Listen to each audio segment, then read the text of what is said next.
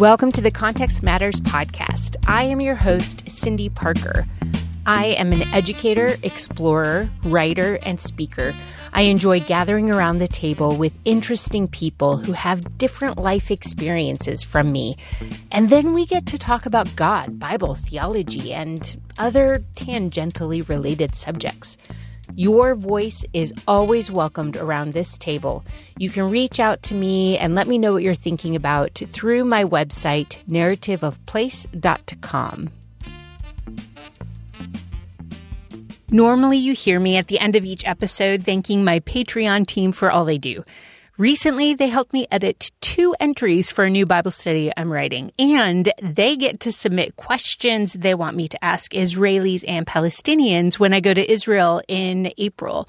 And now that I'm slowly closing out season four of Context Matters, basically to give myself a chance to regroup, dream of season five, and host some interviews, I can't help but think of this Patreon team all the time. They are the ones who make everything possible. Thank you so much. Our final two conversations in season four are with Dr. Joy Schroeder, who is a professor of church history at Capital University, where she teaches undergrad religion courses. And she also teaches courses at Trinity Lutheran Seminary. I love the fact that she's a historian. As I observe the way that we do politics and invasions that are happening and the stories that we choose to preserve all around the world, I'm reminded that there are always more stories to be told. This is especially true in Dr. Schroeder's work. She worked with Dr. Marion Taylor, who was here at the podcast table a couple weeks ago. Do you remember she talked about Ruth and Esther? It was amazing. The two of them published a book called Voices Long Silenced. It just came out about two and a half weeks ago. This is such a valuable and important book. They compiled a long survey of female scriptural interpreters of different denominations, class, and ethnic backgrounds. I'm completely in awe of the patient work they did to pull some of these women out of obscurity. And I'm so grateful that they did it. When people pull off such remarkable works, I'm always curious about why they did it, what motivated them, what kind of background did they have, or what kind of context are they in now that revealed the necessity of digging into archives. You heard Dr. Taylor's story already, so let's listen in on Dr. Schroeder's response. Lean in and enjoy the conversation. I grew up in central Wisconsin in a predominantly white community and with some uh, Native American reservations and uh, also individuals who didn't live on the reservation. And that also some of my um, my father's foster brothers and sister were Native American. My own context and immediate family was German and Danish descent Lutheran. My father was a minister, a Lutheran pastor. And even though we were already, you know, three generations from Germany, his German accent came out when he preached. So my sense of God is that God was a lot like my father, kind of like speaking in a loud voice with a German accent, or at least a faint German accent from a pulpit. God was authoritative, patriarchal, uh, my father was very, very kind, but from the pulpit, he was a strong, authoritative kind of presence. And there were times where in my head, there was this bundle of kind of masculine voices, male voices who were God, Martin Luther, St. Paul and my father, and they all intertwined because my father was always quoting the Bible and quoting Martin Luther and had a, a St. Paul framework. So I ended up having, when I went to seminary at Princeton Seminary, I spent some time sort of like sorting out the difference between God and my father.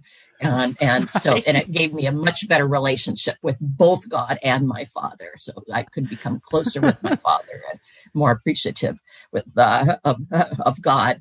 So that was like a, a piece of it. Um, my mother was primarily the person who tended to the home, but she also was a librarian with some advanced library training, a substitute teacher, and she did genealogy. And so she was the one who loved to go into the archives and dig and find. And so I'm a Lutheran pastor like my father. I'm and I'm also a historian and a, a lover of books like my mother. So those pieces of it really feed into my identity as scholar and as pastor the combination that you were talking about with the male voices with your father and God and Paul and Luther mm-hmm. with those dominant voices in your head how did you even get to seminary because those sound like voices that don't, I mean, except for the God part, sounds like voices that kind of keep women away from seminary. Yes.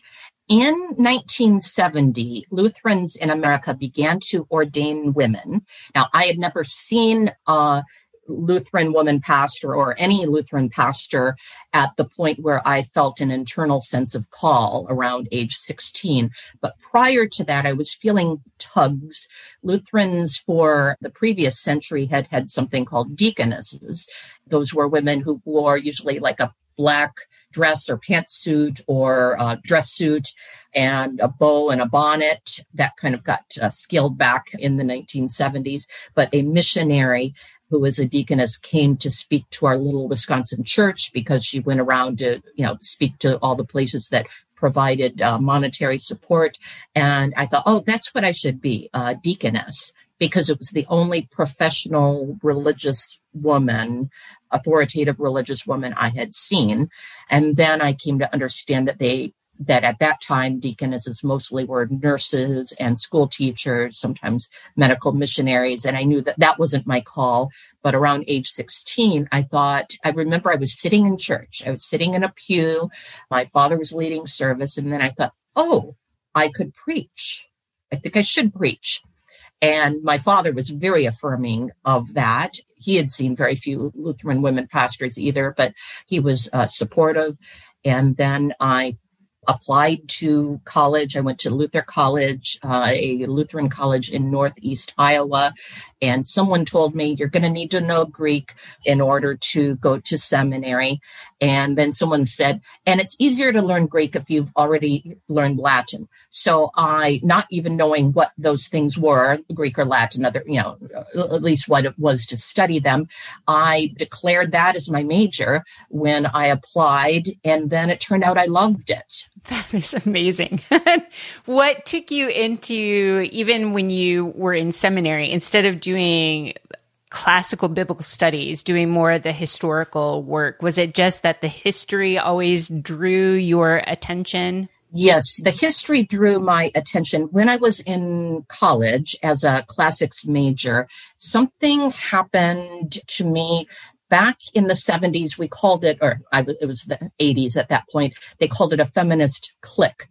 We might say woke now, but that's something like a realization, a waking up and realizing there's something wrong with the world and we need to do something about it. And what's wrong includes the patriarchy. So I had this experience when I was a sophomore. And so then I thought, I'm going to use my knowledge of Greek and Latin to study the lives of women in ancient Greek society. And that was my senior thesis. There weren't many writings by Greek women. You know, there's the poet Sappho and me, possibly a few other little fragments. But I found I was kind of reading some of the Greek tragedies with a look at kind of reclaiming what is the ideology regarding gender and are there some prehistory things we can find underneath that. So I was just really hooked and I spent seminary trying to do my best to reclaim all the stories of all the women. And I read everything. There wasn't yet a woman's Bible commentary at that time. So I created my own. Wow. I would find every possible article that I could find on women in all the books of the Bible. And I created a binder and it went in canonical order Genesis, Exodus. And so I would try to find at least one or more articles. And so I had a thick binder that was my women's Bible commentary because that didn't yet exist. What and a then treasure. I, I know, I know. Now there's so much that I can't read everything. I try to read everything, but I can't. And that is such a delight.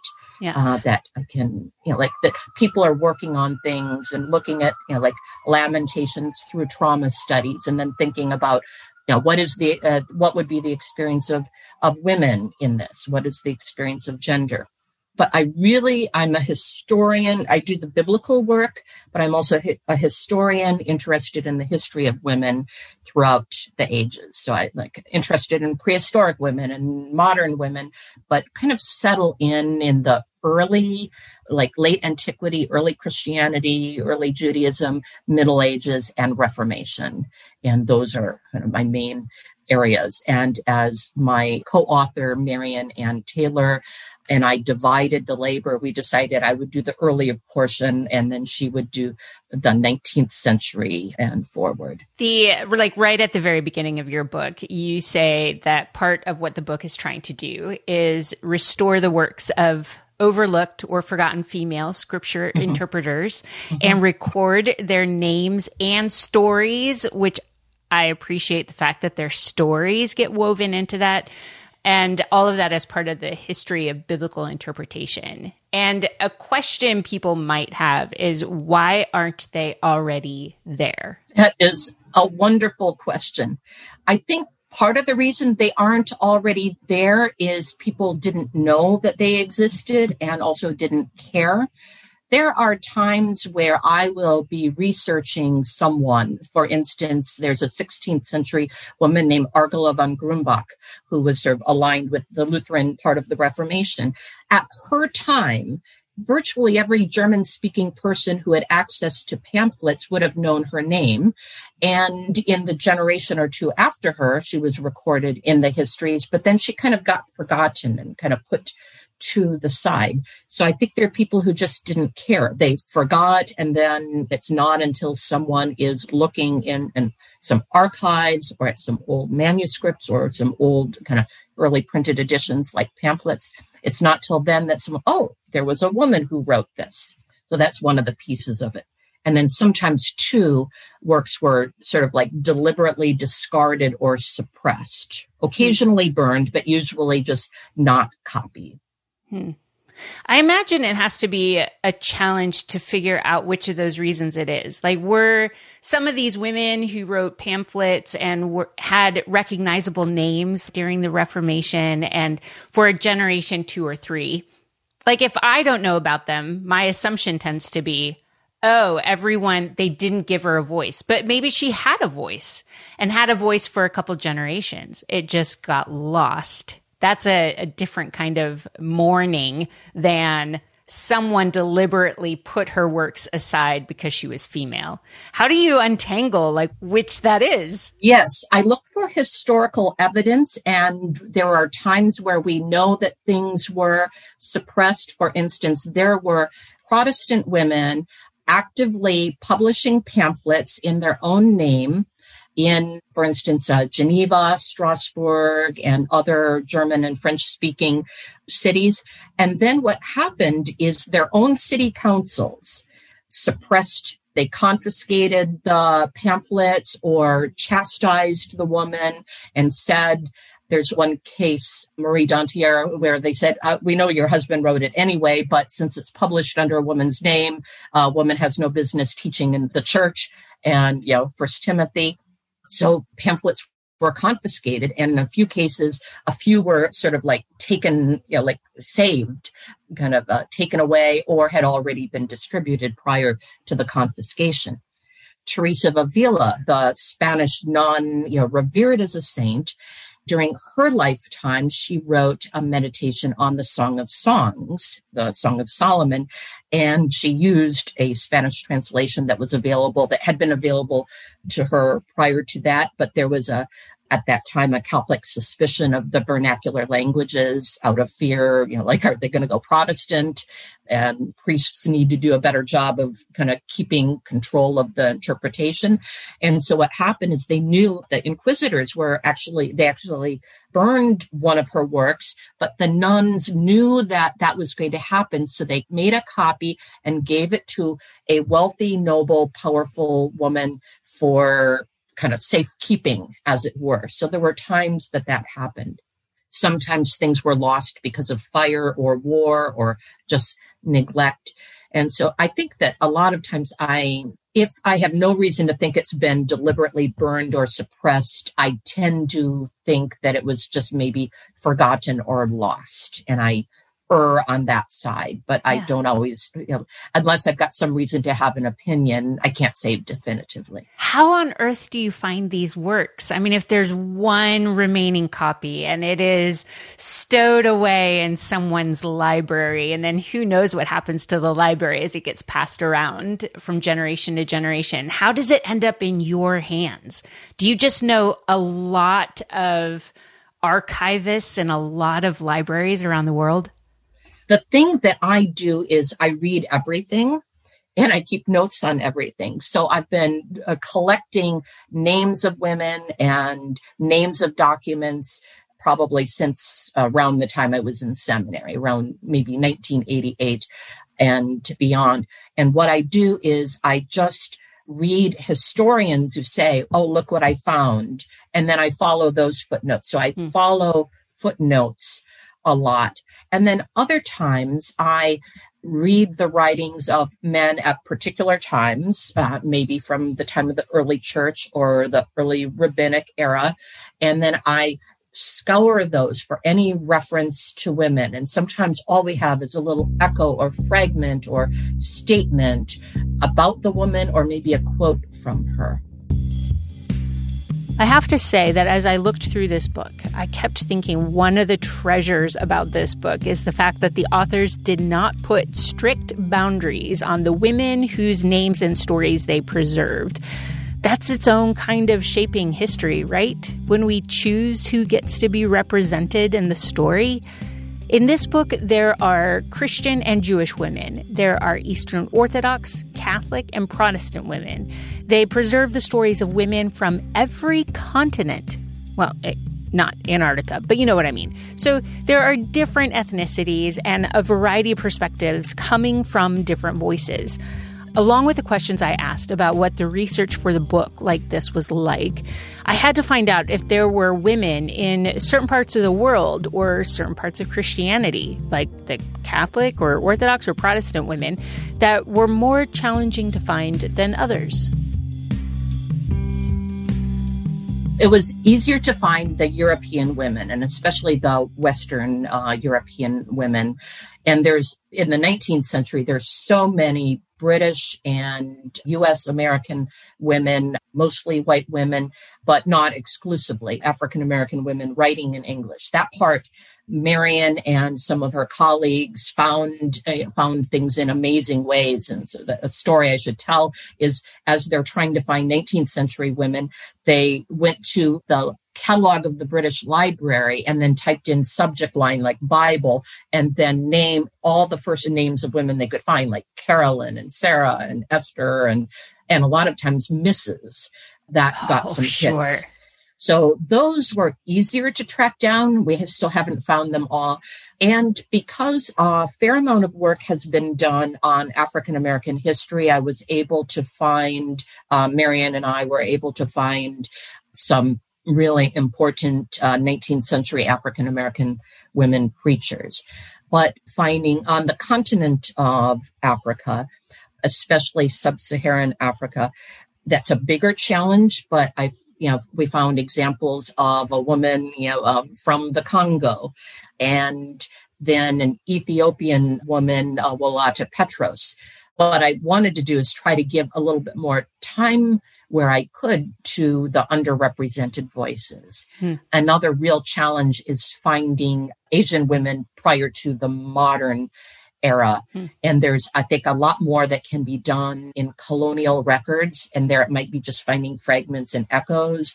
And I don't know all the languages. So I had to rely on, you know, for the account of the Ethiopian woman's life, I needed to rely on a good translation of it. And so I think that this is right now in, you know, 2022, but in the years right before now, it's a good time to find so many things because there are people working on these women. A lot of times, historians who may not be religious scholars and people who work in literature and post colonial thought. So, what Marion and I did, we tried to find women who aren't necessarily designated as sort of like biblical scholars by the people who study them, but we went in and looked for their biblical interpretation. And a lot of times that's just about all they were doing. So interesting. As someone I really like, well, I'm Hebrew Bible focused as a career, but I move into the Gospels because I'm so interested in that geography, that part of the world. And so have done a little bit of research on women within the context of Israelite society and women in Second Temple Judaism. And I was delighted by your section in late antiquity about Jewish women because what everyone talks about and you find more often is that the rabbis hated women or the rabbis like kind of pushed them off to the side but that's not necessarily true.